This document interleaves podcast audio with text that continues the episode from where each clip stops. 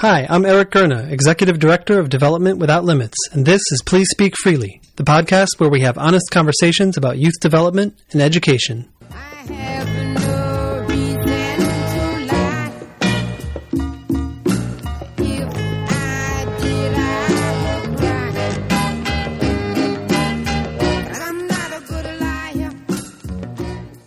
Welcome again to Please Speak Freely. This is your host, Eric Gurna of Development Without Limits. My guest today is Will Power, who is a playwright, performer, educator, storyteller, and a friend of mine. So, welcome, Will. Thank you. It's great to be here, man. Uh, we, we were talking right before this that I, I usually um, I usually get people's. I want to make sure I get people's title right you know and and i said mm. to you I, I, don't know if you have a title exactly but um maybe you could maybe you could tell us a little bit about about what you do well, I um, I write plays and and musicals. So I'm a playwright. I am a performer um, with a foundation in theater and in hip hop. I've done a lot in both of those areas, and I'm also an educator. I do a lot of teaching, a lot of workshops, both at um, schools, uh, high schools, a lot of university work, and also, you know, I, when I can, I try to a mentor young artists, young professional artists, social activists who may be anywhere from, you know, 17 through their 20s. Mm-hmm. Um, and those are the, the kind of three main kind of things that I do.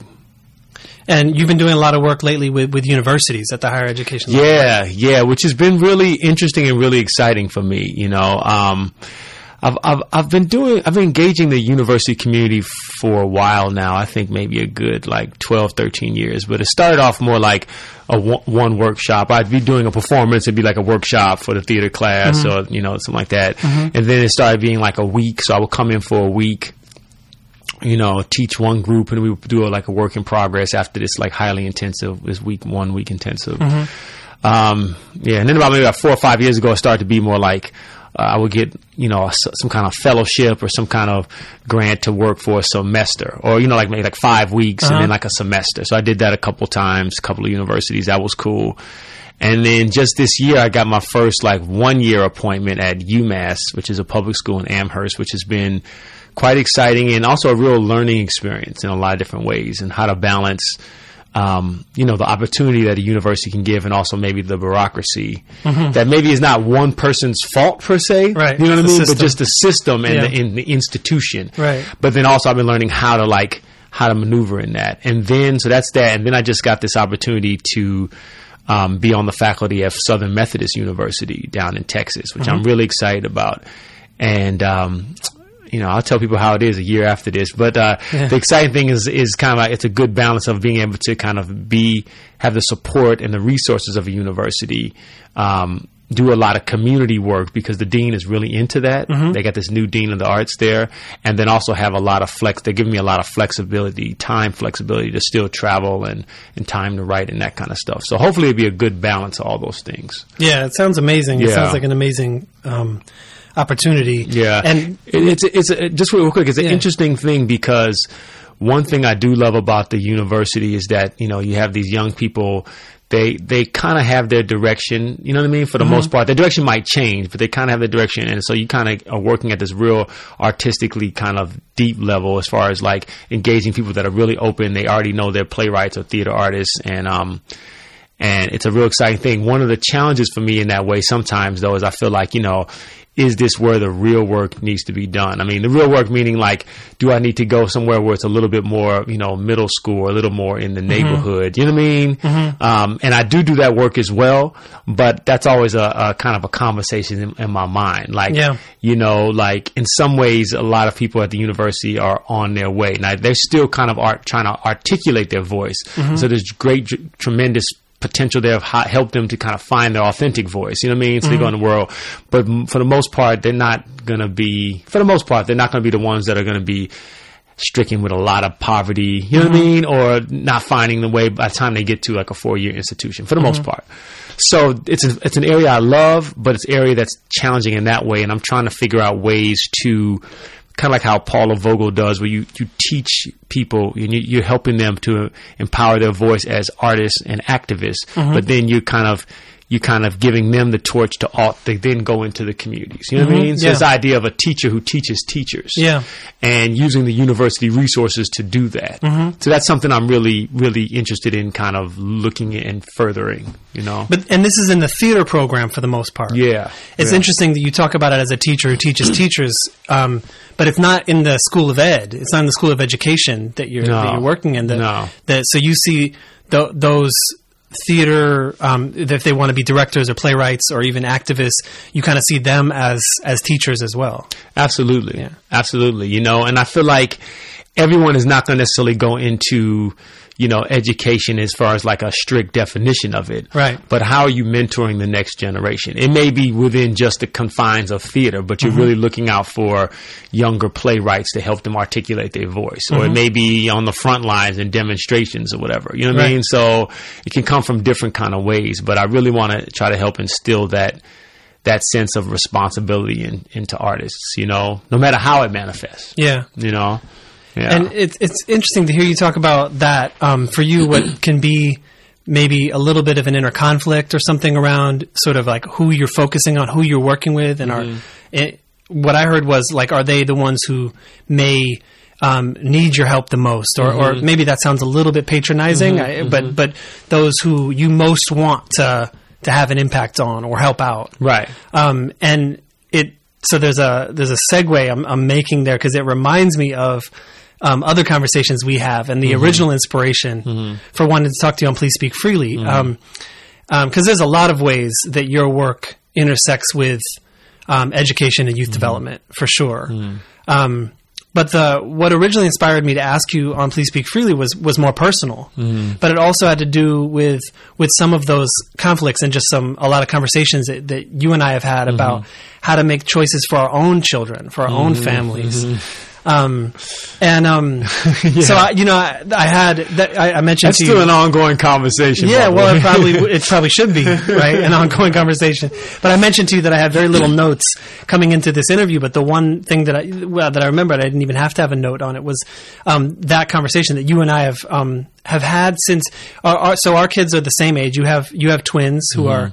Um, who just recently turned 5 and my daughter um, is four and a half, um, and we're both we both live here in a small town in Beacon, New York, about um, seventy miles north of north of New York City. That's right. Um, coincidentally, both come from the Bay Area as well. Mm-hmm. Um, you from San Francisco, me from Oakland. But um, so having kids around the same age, we have been ha- sort of on parallel tracks in thinking and planning about what, Right. what to do. Right. So even when, when they were, I remember when they were little babies and we were hanging out, we were talking about what are you doing about school, right, and and being in Beacon, it limits your choices. Being in a Sure. small town. Um, Not just Beacon, but it, it limits your choices for for our for our friends and colleagues who are in New York City Right. or or in the Bay Area. There's like a million options for where to send your kids to school, Right. starting with even nursery school or, or before that. Beacon, there's limited options, but there's still some options. Sure. Um, and so I guess you know the first thing because it is so personal. Um, do you mind talking about that? No, this is great. This is actually really cool. I like Okay. this. Yeah, this is very appropriate. Yeah. I don't get to, a chance to often talk or you know explore this uh, on the interviews. This is Yeah, good. and it's- and it ties in. I think what I do, and also I, I feel does. what you do. Yeah. in your career and your creativity. So I think it's good. you know? Definitely. So um, maybe it'll help. I mean, if if you're cool talking about it, then I'll sort of describe our situation here because yeah, yeah. it's you know um, it's not abstract for us at all. No, this these is- this is you good, know? yeah. Um, so we have. For in in Beacon, when you have little kids like three, four years old, Mm-hmm. the options are, um, you know, there's different nursery schools and Mm-hmm. daycares, um, and there's one school that's just outside of town called Mm-hmm. called Randolph, which is goes from nursery school on up through Fifth grade. Okay, I was going to Yeah. say sixth grade. Yeah, through Right. fifth grade. So that beca- that school becomes an option a little bit earlier than the Mm-hmm. other elementary schools do. Um, and then this year, our kids are pre-K age, Mm-hmm. um, and so the options are again the sort of private nursery schools or daycare Mm-hmm. because pre-K is not mandatory.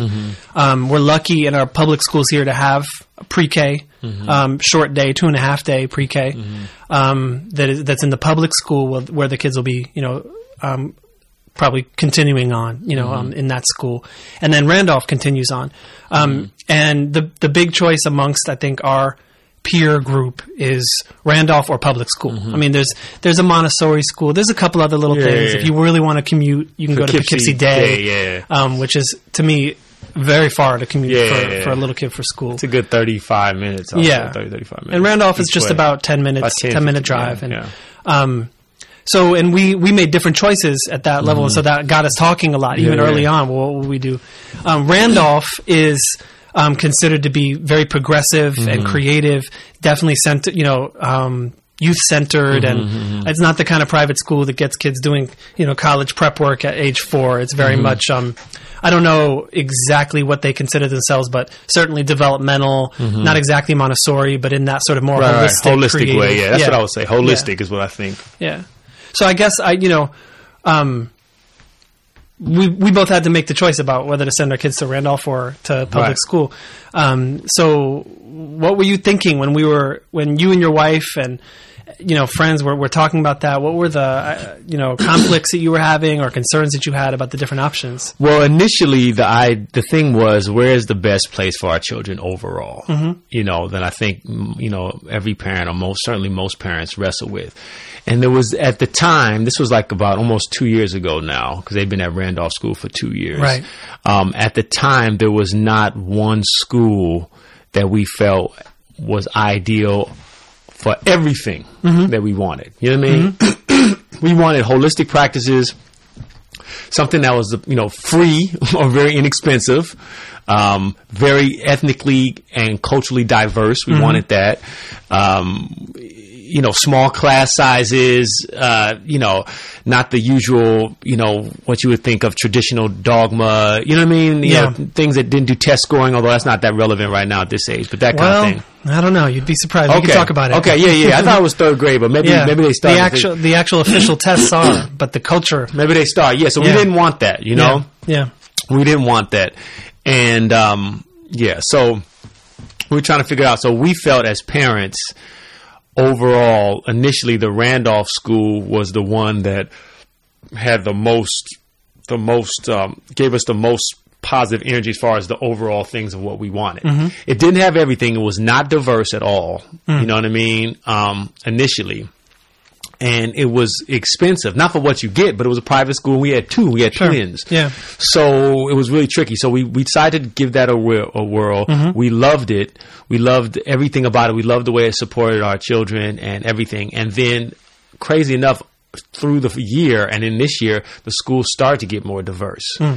Part of that was I have to give credit to my wife because she, you know, actually got a couple of people some scholarships. You know what I mean? Like it was up in there, like you know, we got to make this more diverse and kind of working on that thing. Yeah. Obviously, if you're in public school and you're an active parent, you're working on it from another perspective. Maybe Right. it's diverse, but it's something else now. You know what I mean? Right. So now it's, I would say it's pretty diverse. I mean, you know, like in the downstairs where there's like maybe 18 or 19 children, it's divided up into three classrooms. So there's like, you know, six children per class, which is really great. Mm-hmm. Out of the 18, 19, maybe there's like, you know, eight, eight, nine children of color, something like that. So it's about 40, 45% children Mm-hmm. Yeah. of color now. Whereas before, it literally was like maybe 15%. That's a huge jump. So we feel good about that. The main thing about it is just, you know, the price of it. You know, even though we get some financial aid and I do pretty decent in my career, it's still a lot, you know what Yeah. I mean, to do that. And ideally, the system should work in such that you pay school taxes and you send your kids to public school. Right.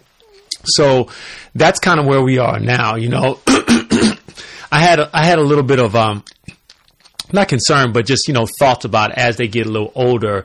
Do I want it to be more not test driven, but a little more academically ri- rigorous? You mm-hmm. know, they learn so much though. You Yeah. know what I mean? So right now it was cool. I think the real interesting thing now is, like I said, you know, we're planning to move, make this move to Texas.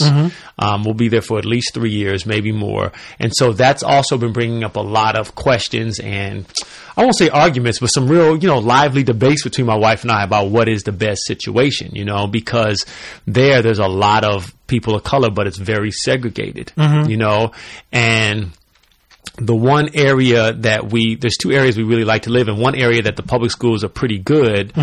Um, you know, it's just all that kind of balance. We went to this private school that we really dug, but it wasn't diverse. And then there's one that's you know what I mean. So you have to kind of balance Yeah. all those things. So it's it's tricky, you know, and I know that we we talked about this a lot because I do a lot of work at public schools, you know, and it was kind of like you know, part of me really wants them to go to public school. You know, I went to public school for the most part, you know, um, and this idea of like, you know, just a diverse education, you know, different cultures, that kind of thing. But also I have to balance that with being a parent and saying, okay, what is the best education I can give my children, Mm-hmm. you know, and if it's the public school, then that's cool.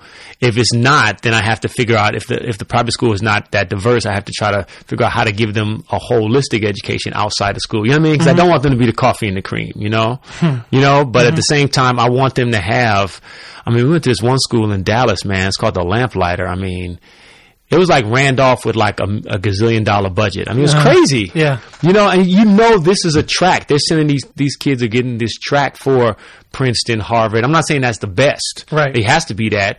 But why shouldn't that be an option for a kid if he wants to? You know what I mean? Yeah. And so like and it's just this holistic like, you know, they're crafting leaders, you know, and so it's kinda like I'm just thinking about all that. You know, Yeah. and the other thing is, and again I hope I'm not getting too wordious here, but No. uh verbose, but the other thing is, you know, and I was thinking about, I've been constantly thinking about this. And of course, with the Trayvon Martin thing, it's just right there in front. But I've been thinking Yeah. about this, you know, like particularly for my, my son. I Mm-hmm. mean, both of my children, but my son is like, as African American man, I want to give him all the tools and all the advantages possible to thrive and Yeah. survive. You know what I mean? Because as the Trayvon thing showed, you never, I mean, you never know in life anybody, any Sure. human being. But with African American males between about 15 and, you know, 25, it's just like Yeah. prime time for getting got. Yeah. You know what I mean? It just is. I remember when I, when I got to be 18, you know, I was like, whew, I'm 18, you know, hmm. and I was 21. I was like, I'm 21. When I was 25, I was like, yeah. Yeah. I have made it. You never know, but when I got past 25, I was like, I am out of the danger zone. Not just from cops, from other black people, from crazy cats like the Zimmerman dude, like a lot of, lot of things, you know? So my thing is like, you know, as African American boy coming up, I was like, I need to make sure he has all the advantages. Mm-hmm. Cause you never know, but I want to make sure he can cut down his chances Yeah. of getting got. And the best education is where it's at. You know what I mean? Um, yeah, I don't know. Yeah, That's it's- kind of, that's kind of long. It's kind of a long way of saying that. No, you no. know? I mean, it's you. You you talked about a lot of the things that we've talked about No. over the years, and we haven't got to talk about it for a while. But Yeah, yeah. um, it's so complicated, you know. very and it's funny because I remember when when they when the babies were little, you we were having this conversation, and then uh, and then Marla, your wife, said to me, "Well, just wait, just Yeah, wait." yeah, until, yeah, and she was right to a large extent. She was right. It's not that my my fundamental views haven't changed, but it's it's complicated right. you know right. and and some of the things are so um, personal to your though your kids and your family and, Mm-hmm. and yourself so like the concerns you have particularly about Omar Soul your Mm-hmm. your son um, you know I don't have those same concerns about Rosie I have other concerns about Mm-hmm. sure, Rosie Sure. um, but so you know some of those things it's like I can I can totally get that Right. Um, and at the same time, just to cut you off, at the same time, it's hard because I feel like if you're poor, and this may be simplifying, I'm going to say it anyway, if you're poor or you're wealthy, there are maybe less decisions on that level you have to make, I think. well, Like- you have less options That's what I mean. Sure. Like when I, I grew up, I grew up pretty poor. So it's kind of like I went to the public school. I went to a Pan African school for the first two, three years. That was, I guess we paid tuition, but it wasn't, you know, I don't know, whatever, $20 a month. It wasn't, you know what I mean? Right. But from second grade on, I went to public school. And so we couldn't afford anything else. So my mom was like, make the best thing. You know, I, I read a lot, so I was able to get into the honors classes and, you know what I mean? Those, those tracks within the public school system and Yeah. a lot of after school stuff because it was, you know, she was like, I ain't got 10,000, you know, whatever at that point, you know. I guess if you're rich, you have more options. I guess you still have to work out those things of ba- balancing diversity, that kind of stuff. But you can be like, I want to live in this neighborhood and have him go to this fancy school. You know what I mean? Yeah. You can kind of do that. But I think if, again, I'm simplifying, but if you're middle class or work in the middle class, then it's like you have some resources, but you have to look at what that means. yeah You know what I mean? Yeah, and I don't, I don't think it. it's just about being poor. It's definitely about being just even you know working class, poor, mi- middle class. Because I mean, Right. Um, you know, I didn't I didn't grow up especially poor, but we didn't have the money for private school. Right, right, So it's right, like right. the That's options what I'm are. talking about. But also these today, the options are more than they were when we were kids. Also, with the advent of charter schools and other Sure, sorts of, sure. um, with the pushing of like choice and stuff like that, in a lot of systems. Um, but there was one thing that, that that you said a couple of times that I wanted to come back to because it's um, it's the thing that stands out for me, which is the most important thing is deciding what's the best educational situation for your for your children. Mm-hmm. And it seems obvious to me. You know, I nodded as you said that, Mm. and it seems obvious to me that of, of course, Um, but I don't think that's actually, weirdly enough to say it, I don't think that's actually how I decide or think about how my wife and I would make that decision because How do you if I it? were to make that decision only on that alone, it's like you were saying, it's a lot of factors. so if I were to make that decision only on that alone, I would probably be um, sending her to Randolph, you mm-hmm, know, mm-hmm. um, because of course, like Randolph embodies a mm-hmm. lot of the things that I am out there pushing in my work, you know, in terms of it being more project based and child centered and Sure. encouraging creativity and all those things. Um, but you know, there are other factors. Some of them are things like, can you afford it? Some of the th- um, them are things like, you know, can can she go to a neighborhood school? So we walk Rosie to school every day, so she can go to school around the corner. And well, how how important is that to you on a just a convenience level, and then on you know maybe just a, a thing about being in the neighborhood with the Sure, school, so you make sure. friends who are in the neighborhood Absolutely. um, and things like that. But also for me, what it was was about um, do as a family do we make decisions about what we do based on based only on what's best for us, That's right. or do we make decisions based on what we feel like is the right thing to do for everybody, for That's our right. community, for our, I'm not sure how far how far it extends, and it's and this isn't like it's it feels I totally get it. I know. I totally get what it you're doing. It feels saying. so self righteous to say it. Um, because I, you know, obviously there's real strict limits on that. Right. I mean, you know, Beacon has mediocre, middle of the road schools. Um, if they were horrible or unsafe, I'd feel totally differently. You know about right. about that.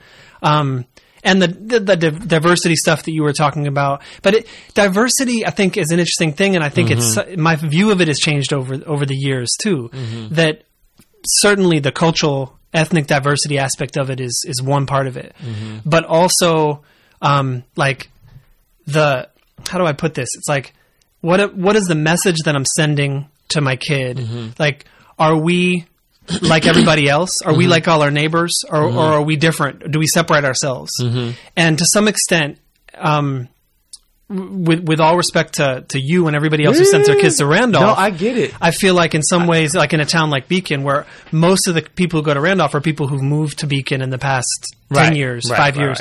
Um, and so it's like there's this new Beacon, old Beacon thing, gentrification and all that. So it's like, so we want to live here and be part of the community, and and make a new community Right. within that community to some extent. And but we wa- but we also want to separate ourselves in this Right, way, like culturally. No, listen, I know? hear, I totally hear what you're saying. I mean, these are some of the things that I wrestle with a lot. Um, I totally appreciate your honesty. I mean, there's a couple of things that come up for me. One is that um, this sense of community. You know, how committed are we to the community in this society where we move for a job or for a better house? You know, all those things that you and I are also dealing with right Yeah. now. You know, Yeah. how committed are we community? I mean, my mother, it's a little story. After, you know, I got a little older, my younger sister, she sent her to Synergy. I don't know if you heard of Synergy. It's a pretty well known school in San Francisco. Okay. Kind of like a Randolph ish type place, Yeah. right? In the early 80s, you know, it was in the Fillmore district and it was pretty much all white, mm-hmm. but real progressive value wise, that kind of stuff. So my, mo- my mother decided to send my sister there and, you know, get a lot of financial aid and pay a little bit. I, I went through the public tracks. But she's like, okay, I, this is getting crazy. It's getting through into the 80s. You know what I mm-hmm. mean? yeah. I'm going to go this way. So my mother really moved and, and kind of fought and worked with them a lot to get it more diverse. Like when Mm. they went in, there was like, you know, two books of people of color in the library. Stuff that people didn't even realize that racism was just Right, unconscious. right. They were really good progressive people. Right. You know what I mean?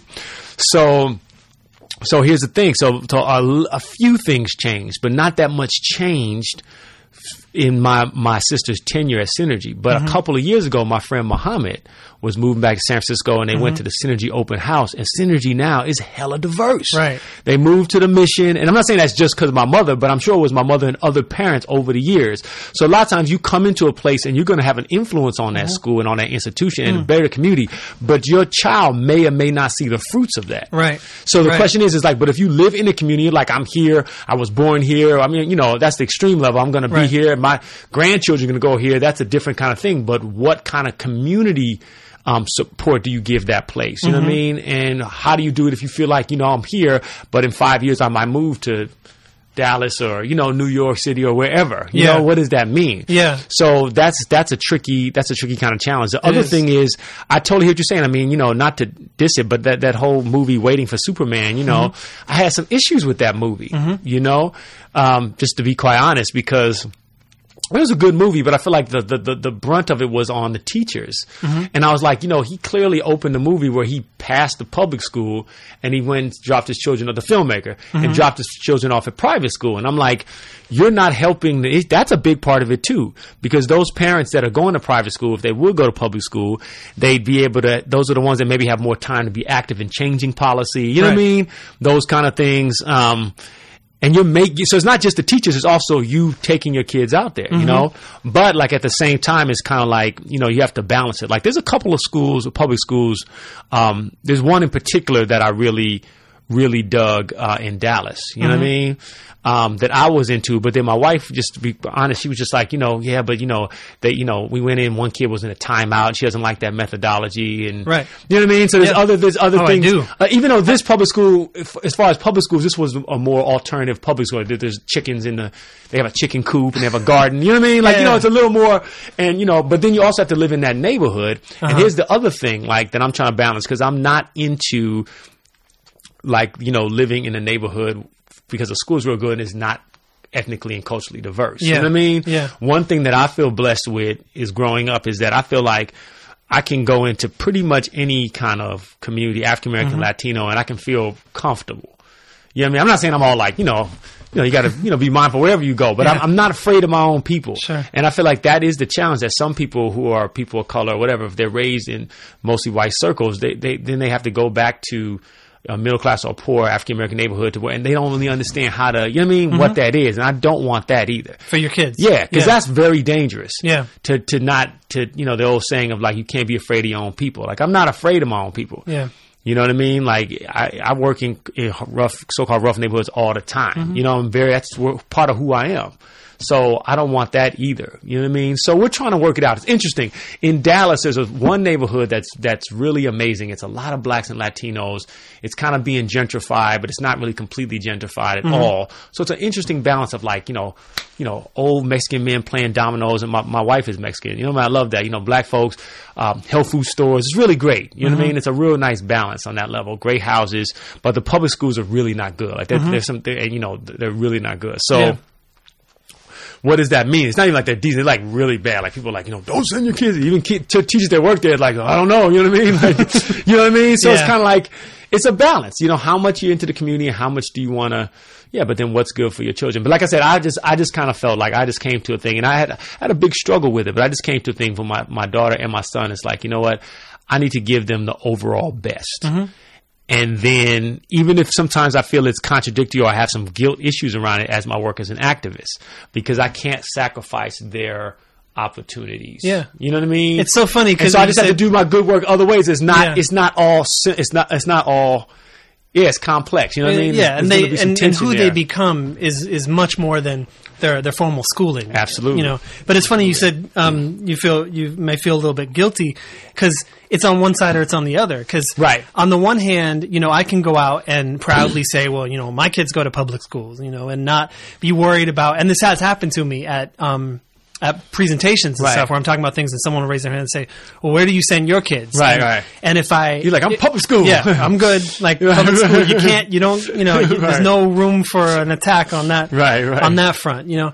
Um, but on the other hand, um, you know, when I when we run into each other and I say, "How are the kids? How's school?" Oh, that's great. We love Right, it. They're doing right. this and that. Um, and then you say, well, how, "How's Rosie and how's school?" Well, Rosie's great. I mean, Right, of course, right. she's doing great. Right, right. She's four. I mean, Right, she's sure, going to sure. do great.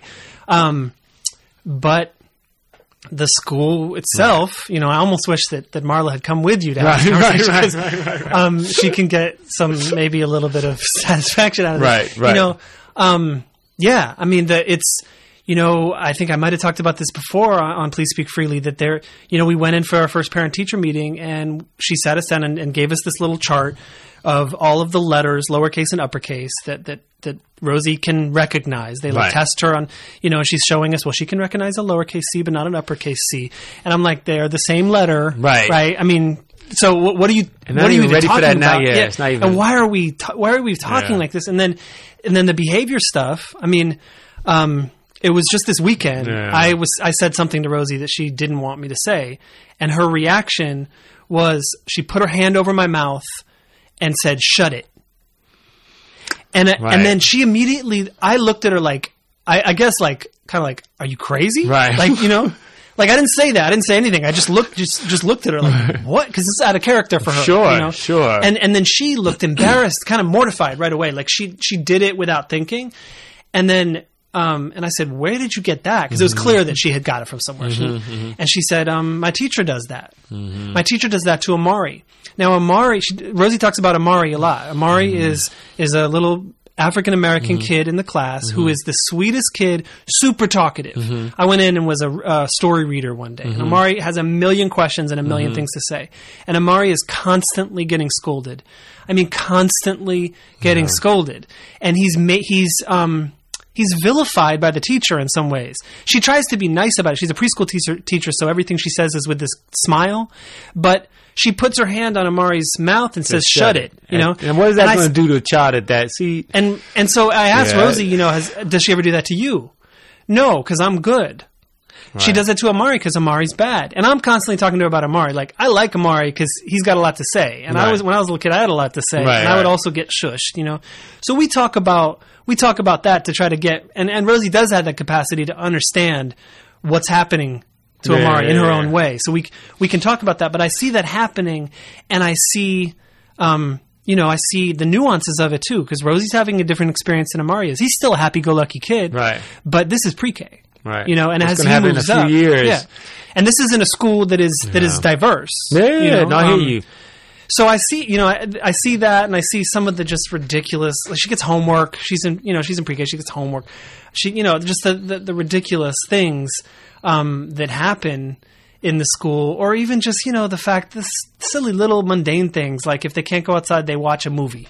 Like why do they got to watch a movie just because the weather's bad? Right, Like, right. You know, and they, the the TV is way up at the top of the wall, and Rosie's neck hurts every time because she's Yeah, yeah, yeah, just things that just it doesn't have to be like that. Yeah. But the school, it's based on like behavior points and all this stuff that makes my head want to you know, fall off because it's so against my understanding of how kids learn and, and how people should be treated. You know, and I and I know that's that stuff's not happening at Randolph. It's a No. whole other set of issues that had that keeps me from Randolph. You know, Yeah, for me, for me, the main the main thing now, because like I said, the, the school has gotten pretty diverse. Yeah. in a short period of time. That's a big one for me. Yeah.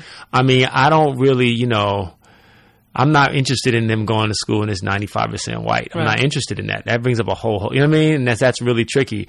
But the main thing at this point, you know, we're moving now. But if we were to continue at Randolph, the main thing is just, you know, price. You know, it's more it's more money. Sure. And and then also just you know at what point should it be more academic? You know what I mean? Just all those questions. But, But but but all this kind of parallels your your bigger picture sort of concerns about your work that, you, that you were that you were talking about, and so you um you've done you've done a lot of different things in your career, right? So you've you've been hip hop artist, Yeah. Um, you just going out and doing shows and making records, and and you've been you've done. Um, high end theater. Mm-hmm, Um, I mean, you're uh, the the seven. yeah, the seven, the seven- fetch clay, and kind of like more like off broad into commercial type. Yeah, yeah, kind of and, and this is stuff that um, you know for the listeners that you look up willpower, look up the seven, look Mm-hmm. up um, fetch clay, make man. That These are things that are um, you know have gotten a lot of acclaim and in the world and a lot of you know popular media. You were on Stephen Colbert, you were on Mm-hmm. Bill Moyers.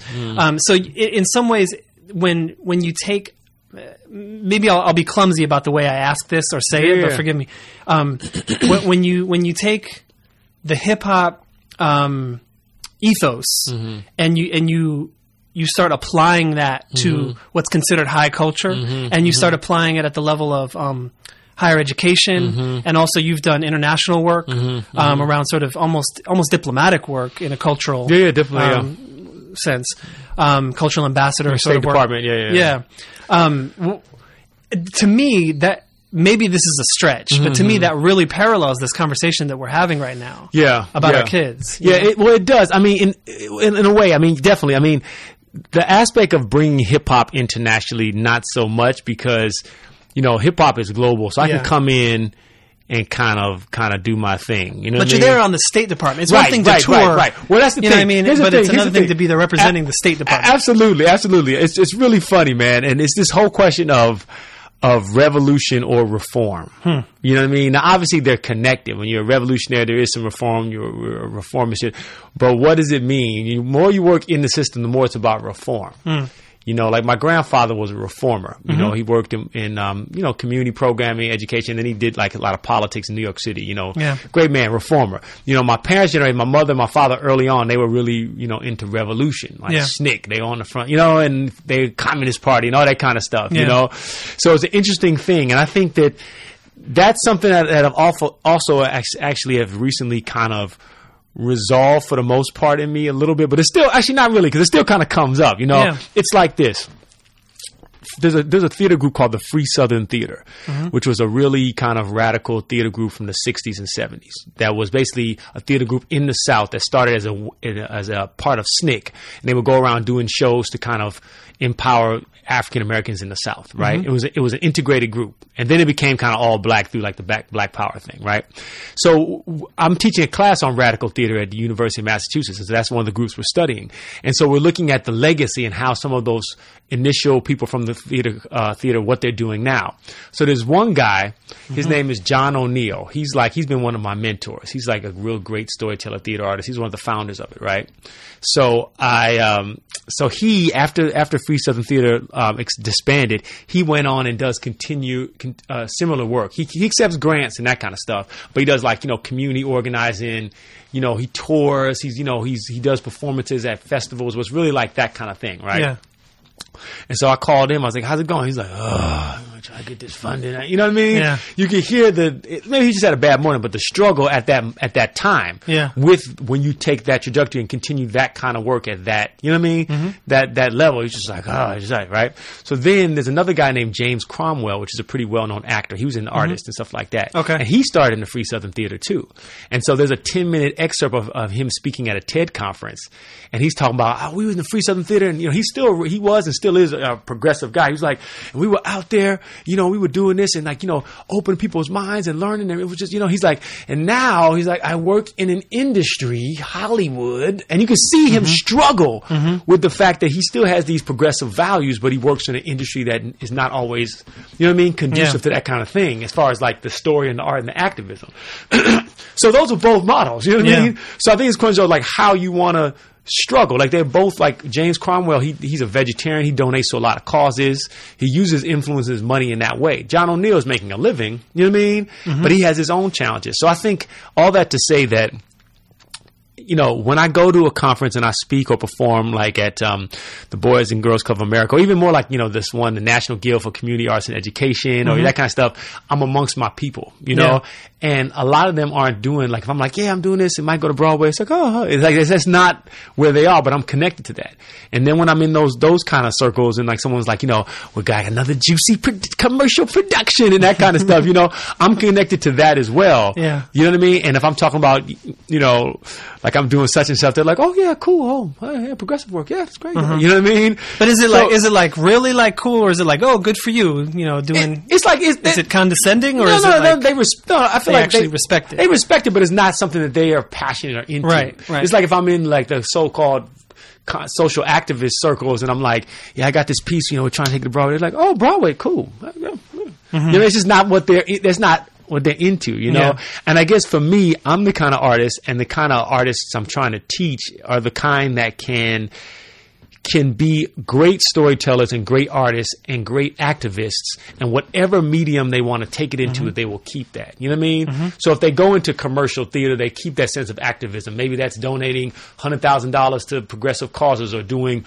more progressive work within that commercial realm even though that's challenging. You know what i mean? Or if they want to perform just in after school centers it's not like and i don't mean this condescendingly but it's not like they're like you know i'm the community artist and you really don't really know what you're doing craft wise just real positive you know what i mean like Right. yo you going into Detroit, you're going to these places, and you really know your craft as a great storyteller. You're choosing to go there, but it's mm-hmm. not because you can't work at other places, you know. Mm-hmm. And for mm-hmm. me, it's it, it's not always a clear, neat package who I am or the kind of work I do. Like you said, there's been ti you know there's been time I've been working in shanty towns, and I've been in like you know like projects teaching workshops or whatever. And then I've been at, you know, great halls or like, you know, a few months ago I was at this uh, performing at this place. It was like, it was like 30 people, and I'll say about 20 of them were like multimillionaires, and about 10, 12 of them were like billionaires. So 30, and I'm performing. That's the 1% I mean? theater?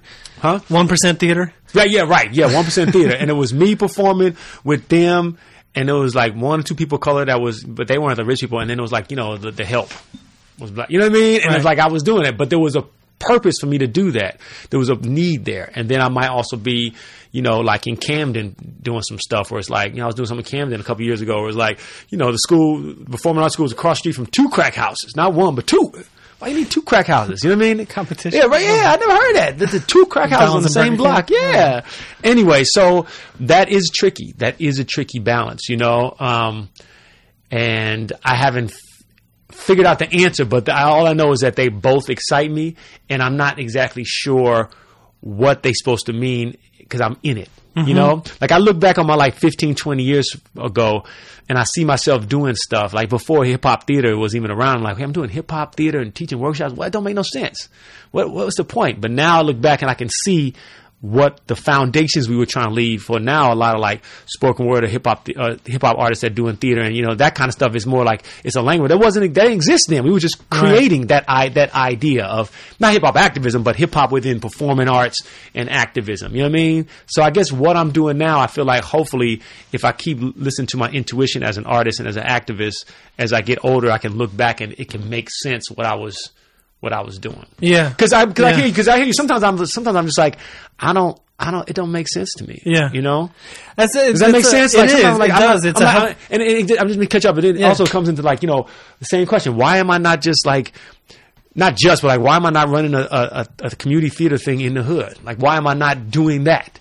You know, is that the most important thing? You know mm-hmm. what I mm-hmm. mean? But then uh, there's this other side of me that's like, this is imp- critical, important work too. Mm-hmm. But I haven't fully figured out why. You know what I mean? Yeah, it's actually a helpful way anyway. to think about it too, because I, you know, I've been struggling with some similar things. 1st mm-hmm. of all, the the questioning, why am I doing this? Like, what, mm-hmm. like just this podcast is one thing that mm-hmm. just like this takes a lot of work and nobody mm-hmm. asked me to do it nobody's paying me to mm-hmm. do it so mm-hmm. why am i doing this and like just having some faith that down the road i'll look back and see why i was doing it not not so much because it'll become something big but because it'll have been a necessary part of a path mm-hmm. for me or for others. Mm-hmm. Um, but but the the larger thing that that really sparks for me that that's a helpful way to think about it is um, this sort of balance you have to strike between what kind of impact are you trying to have and are you trying to have this big broad impact in the world mm-hmm.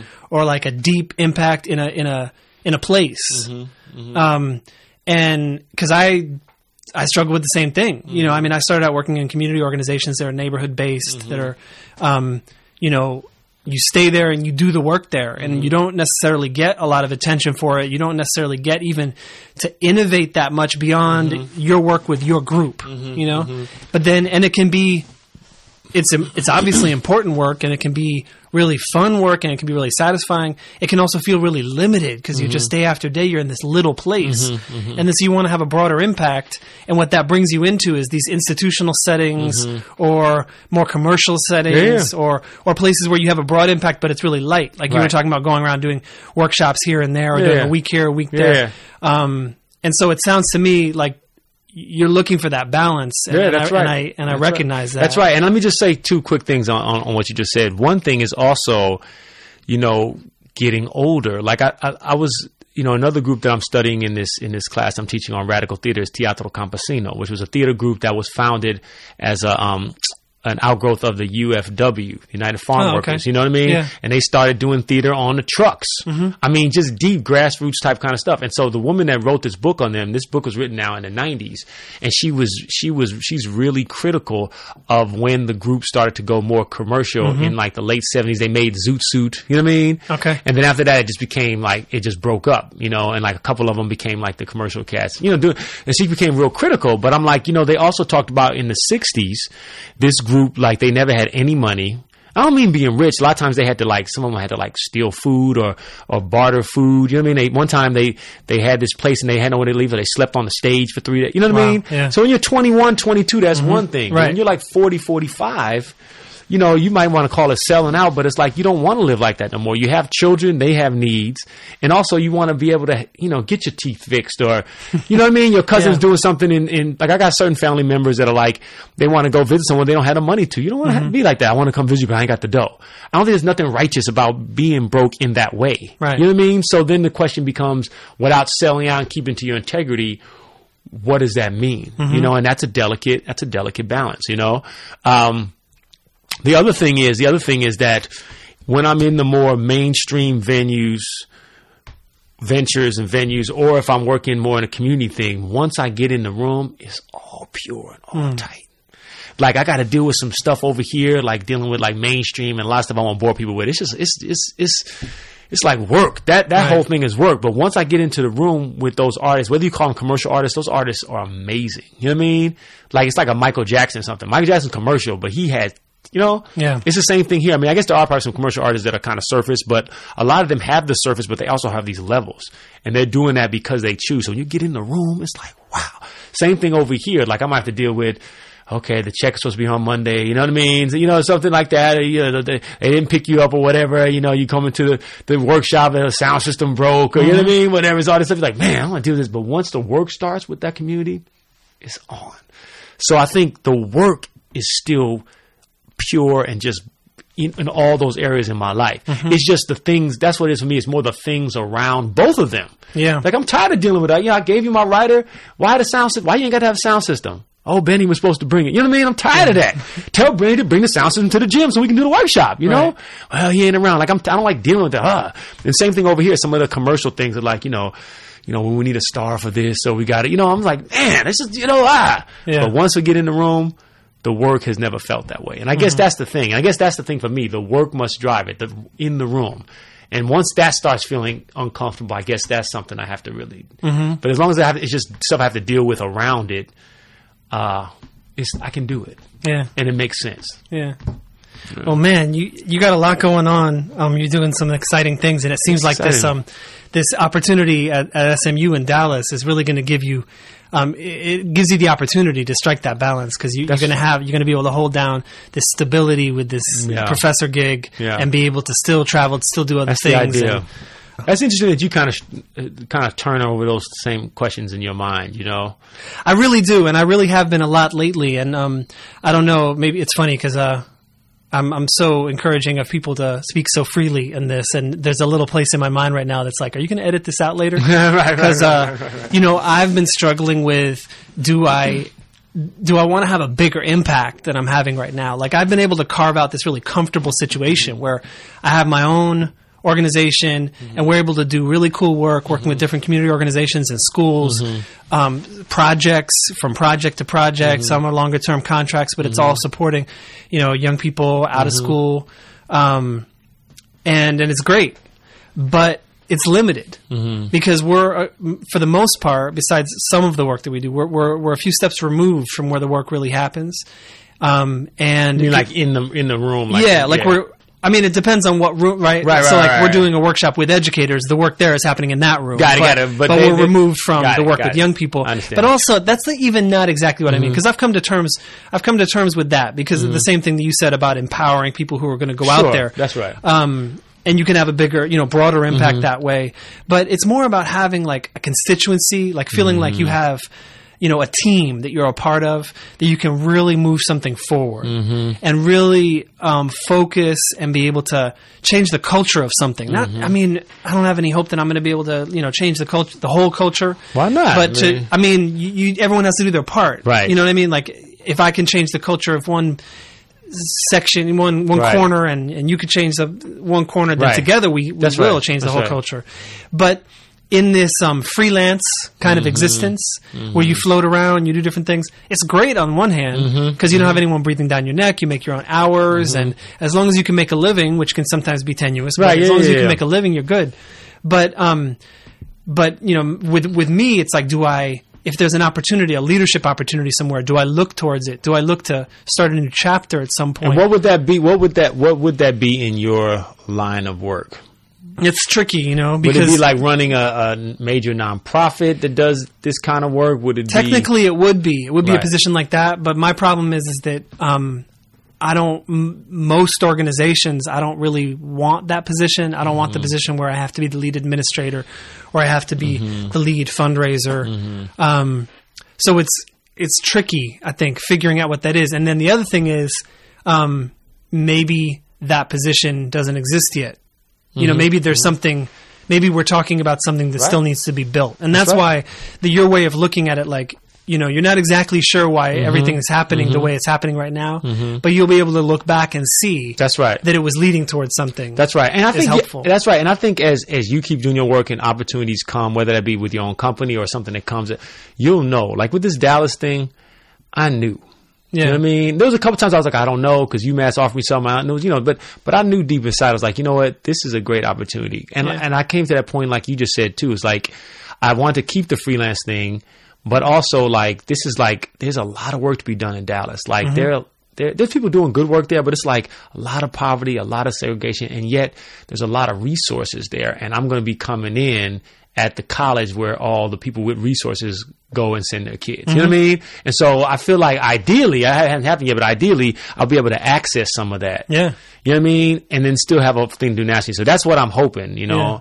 Uh, and maybe it's just also like our stage in life. Maybe like at this stage in life, you know, we start thinking about, well, we're already thinking about foundations, but we start thinking about like what you just said. Okay, what does that, what does that mean? Yeah. You know? Yeah. Um, I don't know. my my wife my wife was like my wife was like you know uh, if you would have if you were supposed to be doing that community you know that kind of thing you would have done it already. She's like there's already people doing that in the Bay Area people you came up with. Then because I was like I was like man I should go back to Bay Area you know start up a you know like a upper room type you know. She's like but people are already doing that their own thing with that you know Yeah. you're doing something that's needed they're doing something that's already d- being done at that in that place you know what I mean. Yeah. So I feel like that's the other thing too. I, I feel like I, my spirit, I try to look for things that like needs that aren't even a lot of my pieces are like that too. Like my, my plays that I write, there are things that excite me, but also there's things I'm like, you know what? I would like to see that. If I was, I would like to buy a ticket for that play, that mm. idea, mm-hmm. you know, or a position like, you know, like you said, this position doesn't exist or this hasn't happened. If I feel like there's four or five or six or whatever people doing a similar type thing, like I Yeah, don't it's know if I being necessarily done. need Why do I it's need to do being that? done. Yeah. Yeah. You know what I mean? I'm the kind of person that like, how do I do feel something that's not really being filled that much? Yeah. That speaks to me, you know? And that's kind of what I've been I've been feeling a lot. Well, Will, I want to thank you for being on Please Speak Freely. This has been awesome. Yeah, man. Was really that an hour? talking Wow, to you. maybe, uh, yeah, not quite, but almost. Yeah, but yeah, um, yeah. but is there are you are you performing anywhere, doing anything that people might want to know about? Well, I did this thing at Vassar, which was awesome. That was local. I'm sorry, I missed it. No, no, it's all good. That was Yeah. fun because I, you know, it's another thing because I grew up as a community artist performing in community, but now I do stuff everywhere but where I'm at. You what I Yeah. mean? So this is the first time I really got the chance to really perform. I mean, I could have done some stuff like, you know, a cafe or something, but as far as like a college gig, you know, workshop, that kind of way, Right. in locally, which really got nice. I just did something at the Boys and Girls Club of America. I like spoke at their national conference. That was awesome with Oh, teenagers. great. That was great. Great. Um, I got a lot of stuff coming up, man. I think people should check my website, willpower.tv. Great. It has different things up there. I'm going back to Asia in May, and um, yeah, I got a couple of pieces coming into New York next year, and uh, a lot of exciting things, man. Just trying to hold it all. That's the thing, you know, trying Yeah. to do my work. You know, there's a lot of good opportunities coming um, now, and then just but balance with the family time, and just it's a it's a tricky balance, you know. You're doing it. Yeah, we're trying to do doing it. All right, thanks, Will. Thank you, man. Nobody believes me.